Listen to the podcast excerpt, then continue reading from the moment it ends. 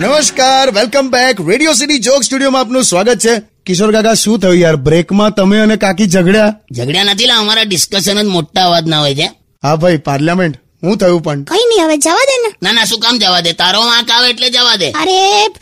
એમાં શું થયું ઉભી રે ઉભી રે ના મ- મને કહેવા દે માં હમણાં છે ને અમે બહાર જવાના હતા તો મેં આને એમ કીધું કે પેલી મોટી પેટી છે ને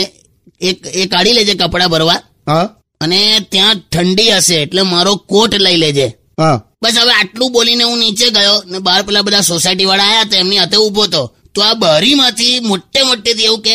સાંભળો કે તમારો પેટીકોટ તૈયાર છે પેટીકોટ લઈ લેજો પેટીકોટ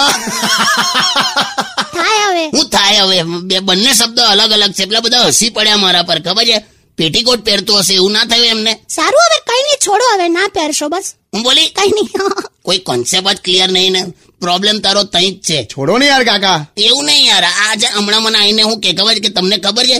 ડેન્ટિસ્ટ ની ત્યાં પણ વગર દાંતનું જ છોકરું જન્મે